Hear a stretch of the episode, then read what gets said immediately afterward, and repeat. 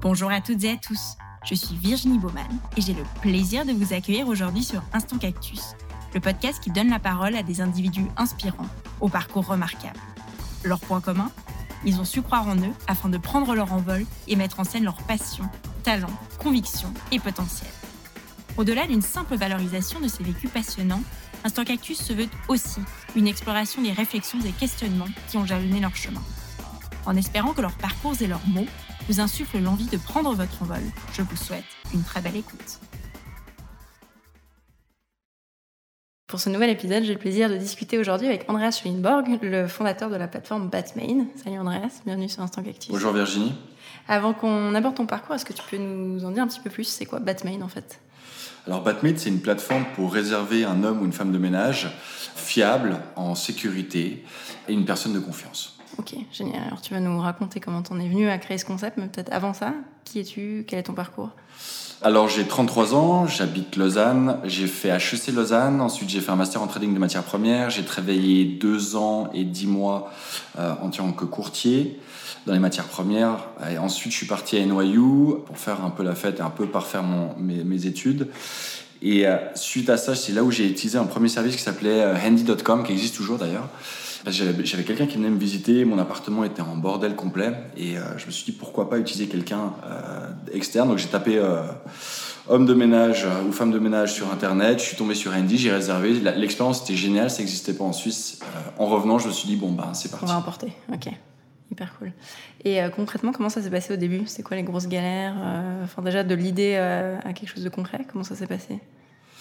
Alors le la première chose que j'ai fait quand j'ai du moment où j'ai eu l'idée, c'est que je suis parti un matin, un lundi matin, je m'en souviens encore, peut-être 6h30 du matin et j'ai cherché à aller louer un bureau. Et en fait, euh, à la fin de la journée, j'ai réussi à trouver un bureau de 9 mètres carrés sans fenêtre qui coûtait pas trop cher. Et on a commencé, j'ai commencé directement le premier jour et à partir de là, j'ai fait, je faisais des journées de, je dirais entre 14 et 15 heures dans minimum, minimum je pense, parce que je commence à 6 heures et je finissais vers minuit, 1 heure du matin tous les jours. Euh, j'ai fait ça pendant une année. La première année, c'était assez rude. Tu étais tout seul à ce moment-là? Euh, La première semaine, j'étais tout seul. Après, j'ai eu mon cofondateur qui est arrivé. Et ensuite, on a eu une première employé une semaine après. Après, une semaine, deux semaines après, on a eu sept personnes de plus qui étaient en IT. Et six mois après, on ouvrait la plateforme au public. Ah oui, quand même assez rapide comme expansion. Donc, ça a été assez rapide. Et ça, c'était 2015 2000, Alors, c'était septembre 2014 et ah on a ouvert le 1er, le 1er avril 2015. Ok. Et là, cette année 2021, euh, c'est l'année de tous les changements. Vous êtes structuré en groupe. Qu'est-ce qui a motivé cette, euh, enfin, cette évolution? Alors c'est quelque chose qu'on réfléchissait depuis un, long moment, c'est savoir est-ce qu'on deviendra employeur ou pas du, personnel. Et en fait, pendant la crise du Covid, on a fait des demandes d'RHT au nom de nos clients qui étaient les employeurs donc euh, du personnel de nettoyage. Et en fait, les RHT ont été refusés parce que les privés n'étaient pas, ne pouvaient pas recevoir d'aide par rapport à leur personnel en interne. Ce qui est une énorme bêtise en réalité. Et à partir de là, on s'est dit, en fait, il y a un problème dans notre modèle, il faut qu'on puisse apporter beaucoup plus de sécurité pour, le, pour toutes ces personnes qui font du nettoyage pour, avec nous. Et à ce moment-là, on s'est dit, OK, il nous faudra à peu près six mois pour faire le, le gros shift, en guillemets. Donc, en guillemets, on s'est dit, OK, le 1er janvier, on devient employeur. Euh, du personnel de nettoyage. Ok, donc vous séparez un petit peu du modèle Uber, euh, enfin de l'uberisation qui précarise au final un petit peu le travail. Alors c'est ça, bon, Uber est encore un autre modèle. Uber utilisait des indépendants, euh, qui a encore beaucoup plus de précarisation, alors, que nous c'était employés, mais, de nos clients. donc nous on s'occupait en fait de toute la, la, paperasse administrative pour les déclarer auprès des 26 SAVS en Suisse et s'occuper de l'ensemble des choses pour eux. Donc il y avait quand même beaucoup plus de sécurité pour, les, pour les personnes que dans un modèle Uber. Et là, on appelle ça du placement privé. Et aujourd'hui, en fait, on est très content d'avoir fait notre changement et d'avoir des plein d'employés. Il y a quand même le risque d'employés à vide, si par exemple on se retrouve avec une nouvelle pandémie de Covid, ce qu'on ne souhaite pas, mais euh, j'imagine que ça a été difficile 2020 pour vous. Euh. Alors le, le, plus dur, ça a été en fait, de, c'est le travail qu'il fallait faire pour faire le changement. Parce qu'il fallait voir, on, a, on avait 2000 personnes, donc on a dû voir les 2000 personnes deux fois, environ 2, 2 à 2,5 fois. Ah oui, quand même. Euh, pour expliquer les contrats de travail. Notre contrat de travail aujourd'hui fait 16 pages. Euh, parce que les conventions collectives sont complexes. Et en gros, il fallait expliquer tout ça. Donc euh, déjà, qui voulait venir dans ce nouveau modèle euh, Ensuite, pour les personnes qui voulaient venir dans le modèle, expliquer le contrat de travail. Et généralement, ils ne signaient pas tout de suite, donc il fallait qu'ils reviennent pour signer la, troisième fois. Donc on se voyait. Donc en gros, ils ont fait, les, les, RH ont fait un, un, super boulot. Ils ont fait à peu près 6000 interviews en 6 mois. Ah oui. intense. Donc c'était intense. On a même des gens des autres départements qui allaient aider en fait les RH pour être sûr que ça marche. En parallèle, il y avait l'IT. On a fait des, un travail qui était dantesque parce qu'on est parti d'une plateforme pour en créer en fait trois. Donc on a Batwork, Batsoft et Batmade. Ok. Qui respectivement servent à quoi du coup Alors Batwork, c'est pour trouver du personnel. Mm-hmm. Batsoft, c'est pour déclarer son personnel. Et Batmade, c'est vraiment une entreprise de nettoyage où on réserve son homme ou sa femme de ménage. Ok. Donc vous luttez pas mal aussi contre euh, le marché noir, du coup Alors c'est notre moto, c'est euh, notre mission principale, c'est de lutter contre le travail au noir. Pourquoi? Parce qu'au tout début de Batmade, j'ai fait des cours de nettoyage, donc j'ai un diplôme euh, d'homme de ménage. Et quand j'ai fait ce diplôme, j'étais avec, on était 25 et il y avait 24 femmes. Et en fait, en parlant avec elles, parce qu'on a eu, a eu pas mal de, ça a duré deux mois et demi, donc on a eu le temps de parler. Je me suis rendu compte qu'en fait, il y avait énormément un, de précarité, deux, de manque de compréhension par rapport au modèle suisse, euh, comment il fonctionnait. Donc, à partir de là, en fait, c'était clair que Batmate devait devenir un projet qui, était aussi social. D'ailleurs, l'intégration devait être quelqu'un qui accompagne les gens pour les aider à mieux vivre et pas d'être dans la peur. Parce que la plupart des gens qui travaillent au, noir, ce qu'on se rend pas compte, c'est qu'ils ont une peur chaque matin. En partant au travail et en rentrant du travail parce qu'ils ont, peur en fait que tout un coup quelqu'un les arrête parce qu'ils ont travaillé au noir. Et en fait, en se rendant compte de ça, on s'est dit mais en fait, faut, faut changer ça. C'est pas normal que ça continue. Ça, c'était numéro un. Et deux, c'est euh, la, problématique de la prévoyance. Euh, ces personnes-là n'ont pas de retraite, donc en fait vivent dans une précarité énorme du moment où elles ont 65 ans. Euh, on a reçu d'ailleurs à peu près 5000 CV, je pense, depuis le début, de personnes qui ont 65 ans et plus. Euh, donc ça montre bien mm, mm, la, problématique, la problématique là-dedans. Et troisièmement, c'est pour les problèmes d'accident. C'était pas assuré, donc un accident aujourd'hui, euh, en guillemets, mm, bah, c'était des énormes problèmes des deux côtés. Autant du côté client parce que c'est pénal, et du côté, euh, du côté de la personne qui se blessait, ben, ça, en guillemets, comment elle va faire pour payer les, soins. Donc c'est, c'était une problématique qu'il fallait absolument qu'on, puisse aider. Et aujourd'hui, je pense qu'on a fait pas mal de travail là-dessus, mais on a, on a bien aidé le marché, mais il y a encore beaucoup de boulot. Ce qui est intéressant, c'est que vous êtes parti d'une problématique toute simple et au final, vous avez construit un écosystème autour de, de ce constat que tu as fait à New York, juste d'avoir besoin d'un homme ou d'une femme de ménage. C'est fou. Exactement. Mm. Parce qu'en fait, la réalité, c'est qu'en fait, chaque pays, il y a des modèles différents. Aujourd'hui, bon, nous, sur notre expansion, on est employeur dans tous les pays. Mm. Mais ce qu'on voit, c'est que nos compétiteurs dans les autres pays ne sont pas employeurs, la plupart. Donc c'est ça qui est intéressant. à regarder, c'est qu'eux sont restés dans l'autre, en guillemets un modèle, même ils ont des modèles de Uber, de, donc d'indépendants dans certains pays, et dans d'autres pays ils ont des modèles alternatifs, euh, l'auto-entrepreneur dans certains pays, ou bien comme la France, ou bien des modèles hein, qui ressemblent un peu à ce qu'on faisait avant du placement privé, euh, qui existe aussi en France, il y a une grande société qui le fait. Mais on voit qu'en fait, ça, c'est notre gros USP, c'est qu'on veut vraiment employer les gens et amener vraiment un, un une possibilité de voir l'avenir avec le sourire et pas forcément avec plein de questions. Oui, plus la sécurité de l'emploi aussi. Exactement. On parlait d'écosystème, alors vous avez lancé pas mal de choses en 2021. Il y a eu le Batmade Club, Batmade Dry. J'aimerais bien que tu nous expliques un petit peu euh, tout ça. Déjà, d'où vient cette volonté d'ouvrir d'autres choses, enfin d'autres entités alors pour commencer, on a Batmade Club. Batmade Club, c'est en fait nos produits de nettoyage qui sont bio euh, et qui sont euh, qui sont produits d'une manière euh, complètement neutre neutre par, rapport à la nature, ce qui est ce qui est génial. Mais surtout, on a, on a envie de changer de, de, de ce qu'on voit aujourd'hui. La problématique, c'est qu'on a tellement de clients qui font des erreurs avec les produits de nettoyage on a fait un constat que la plupart, de ce la plupart des choses qu'on nous vend dans le marché ne sont pas bonnes pour les matières qu'on a à la maison. Et à partir de là, on s'est dit qu'il faut en fait utiliser d'autres types de produits qui soient moins nocifs et deux qui soient moins. Euh, qui utilisent moins de plastique. Parce qu'aujourd'hui, on a, calculé, on a fait des, calculs assez rapides de savoir combien de kilos de plastique les, les gens utilisaient par année. C'est monstrueux juste pour les produits de nettoyage. Et en fait, avec ce qu'on vient de lancer, c'est en fait des pastilles et on reçoit juste des pastilles par mois à la maison, ou tous les trois mois, ou tous les six mois, un peu par rapport à ce qu'on a besoin. Et, pas, et on, les glisse dans une bouteille. Donc nous, on fournit la première bouteille, et après, les, gens gardent la bouteille, donc il n'y a pas de plastique. Et le papier qu'on envoie, il est biodégradable, et ainsi de suite. Et le but, c'est vraiment en fait, de changer la manière de voir les choses dans les produits de nettoyage. Pour que ce soit euh, pour le long terme et pas seulement du court terme. Et ça, c'est un service qui est intégré dans Batman, du coup, ou c'est à part Pour l'instant, c'est à part. On n'a pas encore eu le temps de le développer en interne. Euh, ça, ça, va être fait dans les prochains mois. Mais on, ouais, on se réjouit. Pour l'instant, on, va lancer aussi une offre à vie, c'est-à-dire qu'on paye un prix et à vie, en fait, on reçoit les produits de nettoyage tous, les, tous les six mois chez soi. Et le but, c'est d'avoir vraiment un prix qui soit, euh, qui soit euh, tiré vers le bas. Pour qu'en fait vraiment on fasse un changement pour la planète. Et je pense que ça tombe, c'est un hasard qu'il y ait eu le, rapport du, euh, de l'environnement qui est sorti cet été. En fait, ça va exactement dans cette lignée-là qu'on veut pas que les gens euh, consomment autant de plastique pour des bêtises comme ça. Mmh. Surtout que sur les produits nettoyage, sauf erreur, les filières de recyclage sont pas terribles parce que les plastiques colorés c'est compliqué à recycler. exactement. Et après, on a Batmedry. Donc, Batmedry, c'est un pressing en abonnement. On paye 99 euh, francs par mois si on ne prend pas euh, sur du long terme. Et on paye 79 francs par mois si on prend sur une année. Et grosso modo, on a le droit d'avoir 5 kilos par semaine qui sont euh, lavés, repassés et mis dans des sacs. Donc, un service de pressing, en moyenne, on est 3,5 fois moins cher que n'importe qui en Suisse. Et ça fait un carton. Donc, on a ouvert ça en avril le premier à Lausanne. Et là, on va en ouvrir beaucoup dans les prochains mois. Là, on est déjà en train d'en regarder pour 4-5. Et on aura. L'objectif, c'est vraiment de changer aussi le marché dans, là-dedans, parce qu'on voit trop de, de, personnes qui ont de la, qui s'occupent encore de, de, leur pressing eux-mêmes et qui vont pas, qui disent même pas de boîte parce que c'est cher aujourd'hui d'aller juste mettre tous ses habits dedans. Et l'objectif, c'est vraiment de changer cette mentalité en disant voilà, vous pouvez récupérer votre temps.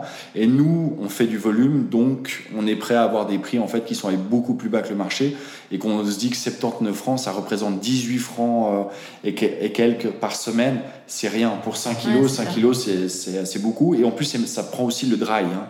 Donc euh, vraiment le, cachemire, euh, les choses comme ça, ou les vestes, ça, fait partie.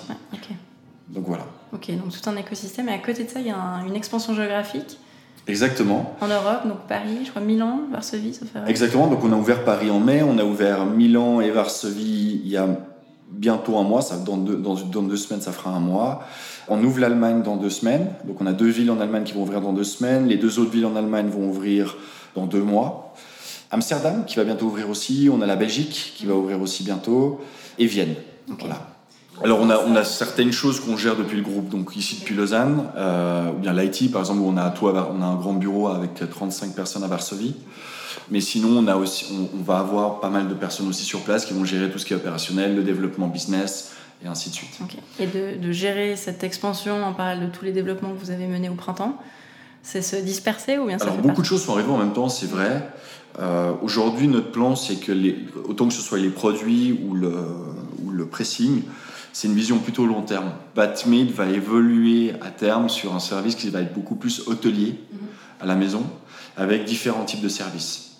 Donc il n'y aura pas seulement le ménage ou le pressing ou les produits de nettoyage, mais il y aura beaucoup d'autres choses. Donc là, on est en train de faire un test en ce moment même euh, au showroom. Donc on a un showroom, on fait du test et on fait, on fait passer les gens sur des mock-ups euh, de sites qui vont pas avec les mock-ups finales, mais c'est juste pour comprendre, entre guillemets, un petit peu comment les gens réagissent, qu'est-ce que les gens veulent. Et on va arriver avec une solution qui est assez inédite, en fait, avec quelque chose qui est beaucoup plus développé et profond dans le service en lui-même. Et en fait, ça va être un mix de tout ça. Ok, voilà. teasing.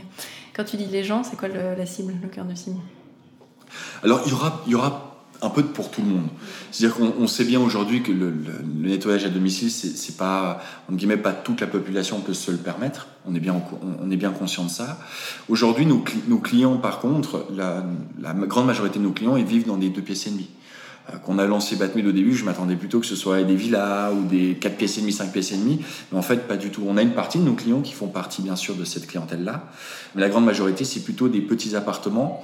Demain, les services qu'on offrira vont permettre d'étendre nos services pour presque tout le monde, je dirais. Où il y aura certaines choses que oui, on pourra, on pourra faire recours plus souvent et d'autres un peu moins. Mais l'objectif, c'est qu'on puisse donner en fait euh, une gamme, une, gamme de, prestations de services qui puisse euh, on dit mais répondre aux besoins de tous. Mm. Et j'ai cru lire euh, en préparant l'interview quelque chose à propos de la Batman Academy. C'est une intox ou c'est quelque chose de vrai? Non, c'est vrai, c'est vrai. C'est quelque chose qui nous tient très à cœur.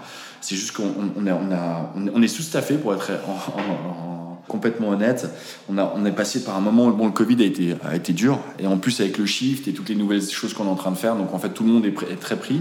Mais l'académie est quelque chose qu'on veut vraiment mettre en place. On veut vraiment créer une école qui fasse la différence pour le personnel de nettoyage, où elles se sentent euh, valorisées, où elles vont apprendre à faire un nettoyage euh, de type hôtel dans les appartements, ce qui n'existe pas aujourd'hui, et où on, puisse en fait leur donner des diplômes. Un petit peu devenir, ce qu'on parle en interne, c'est un peu devenir le Oxford pour les, euh, le personnel de nettoyage, pour qu'elles se sentent valorisées. Aujourd'hui, on voit que le, le personnel de nettoyage ne reçoit pas assez de merci, ne reçoit pas assez de, de compliments et en guillemets se sent pas reconnu parce qu'en fait ils n'ont pas de diplôme à la maison. On a tous aujourd'hui des, diplômes, que ce soit la maturité, le bac ou euh, des diplômes universitaires. Mais pour ces personnes-là, souvent, n'ont pas fait de parcours euh, scolaire. Donc aujourd'hui, le but, c'est aussi de pouvoir leur donner en fait un, un, sorte de papier qui puisse reconnaître leurs valeurs et où elles puissent aussi, si un jour elles cherchent à aller travailler ouais, ailleurs, les positionner sur le marché. Exactement. Ouais. Mm. Parce que je sais qu'il y a des initiatives cantonales qui existent sur la valorisation des acquis et des compétences. C'est pas le cas dans ce domaine-là? C'est très, très, différent. Ce que fait l'État, c'est très générique. je te pose la question, j'ai aucune Non, non, mais c'est juste. Euh... en fait, il y a, y, a, y a, un peu, il y a un peu à boire et à manger sur toutes les, les prestations qu'aujourd'hui on a. Nous, notre but, c'est vraiment de devenir l'élite, entre guillemets, dans l'école de nettoyage. Donc là, on est en train de préparer un livre, on est en train de préparer des prospectus de, de, de, de cours avec des modules. On a beaucoup de modules.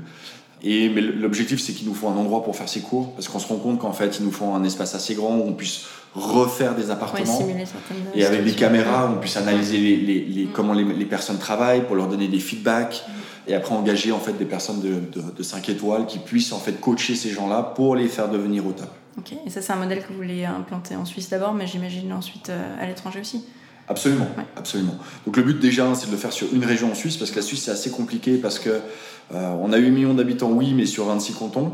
Donc l'objectif, c'est de le mettre où on a le plus de personnel. Comme ça, on, on apprend.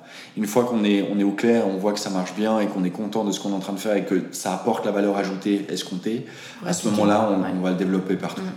Et par rapport, pour revenir justement à, à l'expansion de ces différentes villes européennes, comment vous arrivez en plus en venant de Suisse et comment est-ce que vous faites pour vous positionner euh, sur ce marché-là? J'imagine qu'il y a déjà pas mal de services managers qui existent. Alors, les, les, les personnes qui lancent des entreprises de nettoyage, aujourd'hui en Suisse, dans le nettoyage à domicile, on a à peu près 3000. La plupart, on dit mais 90, 90 à 95%, c'est entre 1 et 5 personnes. Donc ça va être euh, généralement un couple qui se lance dans le domaine. On guillemets professionnalisé à notre point, qui est comme on guillemets une grosse entreprise B2B, ou parce qu'aujourd'hui tout le monde allait dans le B2B à l'époque parce que c'était plus simple, il y a des gros mandats, pas plusieurs. Aujourd'hui, nous on gère des dizaines de milliers de personnes euh, comme clients. Un B2B aujourd'hui a généralement 1000, 2000 clients, mmh, c'est tout. Plus, ouais. Donc c'est beaucoup plus simple à gérer. On a un seul interlocuteur généralement dans chacune de ces entreprises. Il y a juste l'appel d'offres qui est plus compliqué. C'est la seule chose qui va être un peu un poil plus complexe. Et après, la manière de travailler est différente. Dans le B2B, on travaille avec un chef d'équipe, et il y a une équipe, et en fait, les gens partent en bus et font le travail. Aujourd'hui, nous, on se lance gentiment dans le B2B. Notre but, c'est pas faire des grosses entreprises, c'est de faire les toutes petites PME. Et on arrive avec un service digitalisé qui va sortir la semaine prochaine. En fait, on pourra réserver son nettoyage pour euh, son entreprise digitalement. En ligne. Okay. Et là, on va discuter ce marché-là aussi avec ça. Donc ça, ça va être une nouveauté. Et, euh, et on se réjouit de voir un petit peu l'impact. Mais aujourd'hui, pourquoi c'est aujourd'hui dans, dans, les, dans, les, entreprises en guillemets B2C qu'on réussit à sortir du lot, c'est très compliqué pour différentes raisons. C'est que euh, il faut gérer tellement d'aspects différents qui sont bon le marketing oui, le légal, il y a le HR, il y a l'IT parce qu'il y a beaucoup de plateformes quand même à développer. Et en fait, l'ensemble de ces compétences requiert du monde, requiert de l'argent, requiert du, de, une expertise. Et euh, c'est compliqué à faire. C'est pour ça qu'aujourd'hui, je dirais en Suisse, on n'est on est pas beaucoup. Okay. Et à l'étranger, justement, sur ces villes où vous Alors en Suisse, à l'étranger, il y en a, mais c'est un peu comme nous ici, un peu en Suisse, il y a un peu des leaders par pays. Et l'objectif maintenant pour nous, c'est d'aller manger des parts aux leaders. Mais généralement, les leaders, la chance qu'on a, c'est qu'ils ne sont pas employeurs. Mmh. Euh, donc ils ont des systèmes pour réserver le personnel de nettoyage qui est, qui est, compliqué par rapport à ce que nous, on va mettre en place. Et euh, j'espère que grâce à ça, on va tirer notre épingle du jeu. C'est vrai que l'avantage d'un point de vue guillemets, juste user experience, c'est que vos plateformes sont très simples d'utilisation. Enfin, c'est un peu one click. Euh, c'est l'objectif. Ouais, si on pouvait faire plus simple, on fera mmh. encore plus simple. Et euh, juste pour revenir un petit peu sur le marketing, ça m'avait interpellé quand j'avais vu ces affiches avec Martina Hingis comme euh, ambassadrice. Pourquoi elle? Pourquoi une sportive? Enfin, au-delà du fait que c'est évidemment une figure emblématique euh, ici. Alors en fait, il y avait deux, choses. Les, gens pensent que c'est d'abord pour les clients euh, qu'on a mis en place ce partenariat pour avoir une ambassadrice, mais c'est aussi et en première cause pour nos Batmaids. Parce qu'en fait, ce qu'on voyait, c'est qu'elles elles voulaient en fait, quand elles pensaient Batmaid, elles voulaient s'attacher à une personne. Aujourd'hui, je, on dit, je suis un entrepreneur, mais je ne suis pas euh, quelqu'un qui peut leur, donner cette sorte de rôle de, de leader, en guillemets, euh, charismatique dans leur métier en, lui-même. Alors l'objectif, c'était pour, pour, nous de leur montrer que euh, on voulait une femme, parce qu'en fin de compte, aujourd'hui, euh, il n'y a pas de sexisme là-dedans du tout, hein, parce que nous, femmes, hommes, il n'y a, a, pas de religion, on n'a pas de politique, on n'a pas de sexe. Donc on a 125 nationalités, on a toutes les religions, toutes. Donc aujourd'hui, on n'a absolument aucun souci. Mais pour revenir, c'est le but, c'était qu'on voulait quelque chose qui s'apparente le plus à, elle. Et aujourd'hui, quand je dis elle, c'est parce que quand même 95% de notre personnel est féminin. Et en fin de compte, on voulait une femme. On a regardé plusieurs types. Donc il y avait des comiques, il y avait... on a même regardé des hommes aussi à un moment. Mais c'était compliqué. La plupart voulaient pas parce qu'ils voulaient pas, ils aimaient pas la branche. Et Martina, pourquoi? Parce qu'en fait, c'était une grande championne. Et en fait, elle, a, elle, a, elle a apprécié pourquoi on l'a fait. Donc en fait, pourquoi on a mis ça en place, c'était pour montrer que entre Martina et une de nos batmaids, pour nous, il n'y a pas de différence c'est que les deux sont des championnes, mais chacune dans leur domaine. D'ailleurs, on a fait un moment une campagne d'affichage. On voyait Martina euh, habillée comme si elle, allait faire Roland Garros. Et à côté, il y avait une, euh, une femme de ménage qui s'appelle Rosangela, qui est habillée un peu en mode badass euh, dans le ménage. Et pour nous, c'était montré, et, et, en bas de l'affiche, il y avait les deux signatures. En fait, c'était pour, pour, nous montrer qu'il n'y avait pas de différence. les deux étaient pour nous des, super, des super championnes. Et c'était ça qu'on voulait transmettre, c'était qu'en fait, nos batmates sont des championnes. Mhm. Je reviens justement sur l'origine du nom, Batman. Grand fan de Batman étant enfant, du coup euh, J'aime beaucoup Batman, c'est clair. euh, alors, Batman, mis à part que j'aime beaucoup Batman, en fait, Batman, quand, quand, le nom est arrivé, je pense que c'était juste une évidence. Un métier dans l'ombre, il y a le marché au noir, il y avait. Et en même temps, des, des héroïnes, parce qu'en fin de compte, aujourd'hui, euh, pour des gens qui ont, qui ont eu des, des, euh, du personnel de nettoyage à la maison. Je veux dire qu'on rentre après un nettoyage bien fait, c'est quand même génial. Il y a le lit qui sent bon, il y a l'appartement qui est génial. On, sent, on sent vraiment chez soi à ce moment-là. Et, et, ça, je pense que c'est un, un, feeling qu'on n'arrive pas à exprimer. Et pour nous, c'était de dire, ben voilà, c'est des super-héros parce qu'il n'y a qu'un super-héros qui peut nous faire sentir chez soi aussi bien. Voilà. Tu as aussi fondé Gotham pour rester dans l'unité de Batman. C'est un projet que tu mènes toujours ou euh, Non, pas du tout. Je suis sorti du projet il y a deux ans et demi maintenant, même presque plus, non, deux ans et demi. Euh, bah, j'avais pas le temps. Il y, a bah, il y a beaucoup, beaucoup de travail avec, avec, avec Batmade. Et euh, donc, je suis sorti du projet et, et point barre. Ouais, chacun mène sa route. Tu fais beaucoup de choses quand même depuis 2015. Gotham, c'était quand que tu as lancé ça? On a commencé. Avant ou après? En fin 2016, début 2017. Ah oui, donc c'est quand même assez en parallèle. Donc beaucoup de choses depuis toute cette période. Si tu regardes en arrière, qu'est-ce qui t'a le plus marqué peut-être sur ces six dernières années?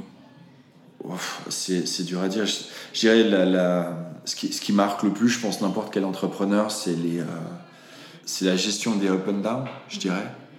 Euh, il y a des moments d'excitement, il y a des moments où on est vraiment mal parce qu'on se remet tout en cause. Et en fait, on apprend à lisser nos émotions, ce qui est quelque chose de très bizarre. Après, il y a, on doit apprendre la notion de sacrifice, qui est extrêmement importante dans l'entrepreneuriat. Il, y, a beaucoup de bons moments. Les, gens adorent parler que des bons moments je pense qu'il y en a beaucoup de bons, mais je pense qu'aujourd'hui, le rôle d'un entrepreneur ou le rôle d'un leader dans une entreprise, c'est gérer les problèmes, c'est pas forcément gérer que les belles choses. Et si on parle que des belles choses, c'est oublier que notre quotidien, et le quotidien de la plupart des équipes, c'est résoudre des, des, problèmes. Ce que moi j'adore personnellement, je trouve que c'est génial de résoudre des problèmes, mais c'est, euh, en fait c'est un métier qui est rude. Ouais, c'est une charge mentale énorme aussi. Hein. C'est une charge mentale qui est énorme et il faut juste passer outre. Mais sinon, l'aventure, je recommencerai demain. Euh, ouais, je recommencerai demain. La plus grosse galère, du coup, tu veux nous raconter? La plus grosse erreur. Erreur ou galère, juste qui n'était pas forcément une erreur, mais qui. On, fait, on fait plein d'erreurs. Je pense qu'aujourd'hui, c'est pour, pour, pour, nous, les erreurs, c'est euh, en fait du, de l'apprentissage.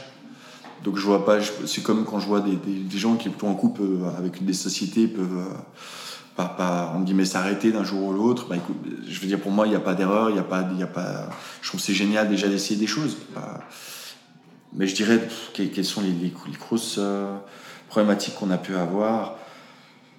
Bah, je pense que c'était, on prend beaucoup de maturité sur le niveau du travail. Euh, et on, on, apprend beaucoup sur soi-même. On apprend en fait où euh, on doit les limites. Comment c'est, que, c'est comme je, je, mets souvent la, le parallèle avec euh, des sportifs d'élite et en fait quand on veut pousser vraiment une entreprise à fond, tout le, guillemets, tout le monde se donne comme si on était en championnat du monde. Et en fait, il faut apprendre l'humain. Il y a beaucoup d'humains. Et en fait, en fin de compte, ça c'est quelque chose que au début du projet, je m'attendais pas qu'il y ait autant d'humains. Et en fin de compte, c'est vraiment une entreprise, c'est l'humain d'abord, en premier lieu. Voilà. Et tu disais avant que c'était important d'essayer et puis de voir ce que ça donne. Quel regard justement tu portes sur l'entrepreneuriat suisse par rapport à ça? C'est pas forcément dans notre culture de se dire on essaye, on loupe, c'est pas grave. Ça évolue. C'est quand même plus anglo-saxon à la base. Des discussions que je peux entendre de temps en temps sur des coins de table où je suis pas forcément dedans, hein, mais sur des tables à côté, des choses comme ça. Je pense qu'on a un regard critique face à l'échec en Suisse, alors que c'est une erreur complète. On devrait plutôt encourager les gens à essayer des choses. Bon, après, j'ai aussi vu des, des gens essayer peut-être des projets où, en guillemets, c'est vrai que ça pouvait, il y avait beaucoup de questionnements à la base. Et là, je pense qu'il y a peut-être des erreurs flagrantes qui n'auraient pas dû être commises. Mais je pense qu'en fait, aujourd'hui, ce qui manque aussi peut-être en Suisse, c'est l'aide à l'entrepreneuriat. Trouver des fonds est compliqué. On n'est pas soutenu au cas de chômage. Je veux dire, on, vit dans un marché qui est, extrêmement petit, mais en même temps où il y a beaucoup de choses à faire. Mais en plus, on est splitté sur quatre langues. Je veux dire, c'est un marché qui est complexe. Le marché suisse est complexe. C'est pour ça qu'il y a certains secteurs qui, marchent mieux que d'autres. Hein. Si on prend le médical, la pharma, l'ingénierie, on, est extrêmement doué en Suisse là-dessus, ou bien du CERT, des, en tous des projets B2B, mm-hmm. on est bon là-dedans. Dans le B2C, il y a extrêmement peu de boîtes en fait. En réalité, si on regarde boîte digitale B2C, euh, on ne peut pas en citer, il n'y en a pas, il y en a pas énormément en Suisse. Mm-hmm. Moi j'en ai 5, je pense 6, il y en a maximum 10, en guillemets, qui vraiment qui, fait, qu'on fait un, qui font des chiffres d'affaires qui sont quand même importants. Mais le reste, en guillemets, c'est extrêmement petit. Et la, problématique, c'est qu'on, c'est extrêmement dur de, de, de, de de comprendre comment toutes les différentes synergies en Suisse fonctionnent. Dans quel sens? Je veux bien que tu clarifies un peu. C'est autant marketing, c'est le marketing en Suisse romande n'est pas forcément le même en Suisse allemande et au Tessin va être encore différent. Euh, ça va être la, manière de créer des partenariats. Les partenariats ne se font pas la même chose en Suisse allemande, en Suisse romande ou au Tessin. Il y a beaucoup de choses qui sont complètement différentes en Suisse alors qu'on est dans le même marché, le même pays. Et, et ça, pour un entrepreneur, c'est extrêmement difficile. Donc euh, je pense que c'est pas pour rien que beaucoup d'entrepreneurs partent à l'étranger. En France, en Allemagne, à Londres, euh, en Italie. Et je les comprends, la taille du marché, euh, bah, elle est beaucoup plus grande, il y a une seule langue. et puis les structures d'accompagnement, comme tu le disais, sont aussi différentes. Exactement, il y a plus de, il y a, plus de, il y a plus d'aide au financement. Mhm. C'est dur de trouver du financement en Suisse. À moins que tu aies un projet de tech révolutionnaire, effectivement, si sur des projets digitaux B2C, c'est difficile de percer. Parce que les concours et les incubateurs sont assez rudes. Ouais, ouais c'est chaud. Ouais, c'est chaud. Et on, aide beaucoup. Euh, il y a beaucoup d'aide qui est faite pour tout ce qui est les, produits, les, projets qui sortent des. Euh, le PFL, par exemple, ou le PFZ, qui sont liés soit à l'ingénierie, soit à la pharma, soit nouveau, toujours les mêmes secteurs. Mais en fait, dans les plateformes digitales, il n'y a pas d'aide du tout. On n'a jamais touché un. Ouais, on a eu un tout petit peu, mais on parle de, de, rien du tout, peut-être 30 000 francs depuis le début. Alors que moi, je connais certaines boîtes à Genève qui ont peut-être un an et demi, ils ont déjà reçu 4 euh, millions. et là, on se pose des questions. Ouais, c'est comme ça donne. Le mot de la fin, si tu avais pu te donner un conseil euh, il y a quelques années en arrière quand tu as commencé, ce serait quoi? Faut jamais lâcher les bras et euh, faut y aller à fond, quoi. Lâche-toi. On restera là-dessus. Merci beaucoup. Merci beaucoup. On arrive ainsi à la fin de cet épisode. J'espère qu'il vous a plu. Vous pouvez retrouver le podcast et les références de cet épisode sur le site instantcactus.com ainsi que sur les réseaux sociaux. Un grand merci à toutes et à tous pour votre écoute et je vous donne rendez-vous pour le prochain épisode.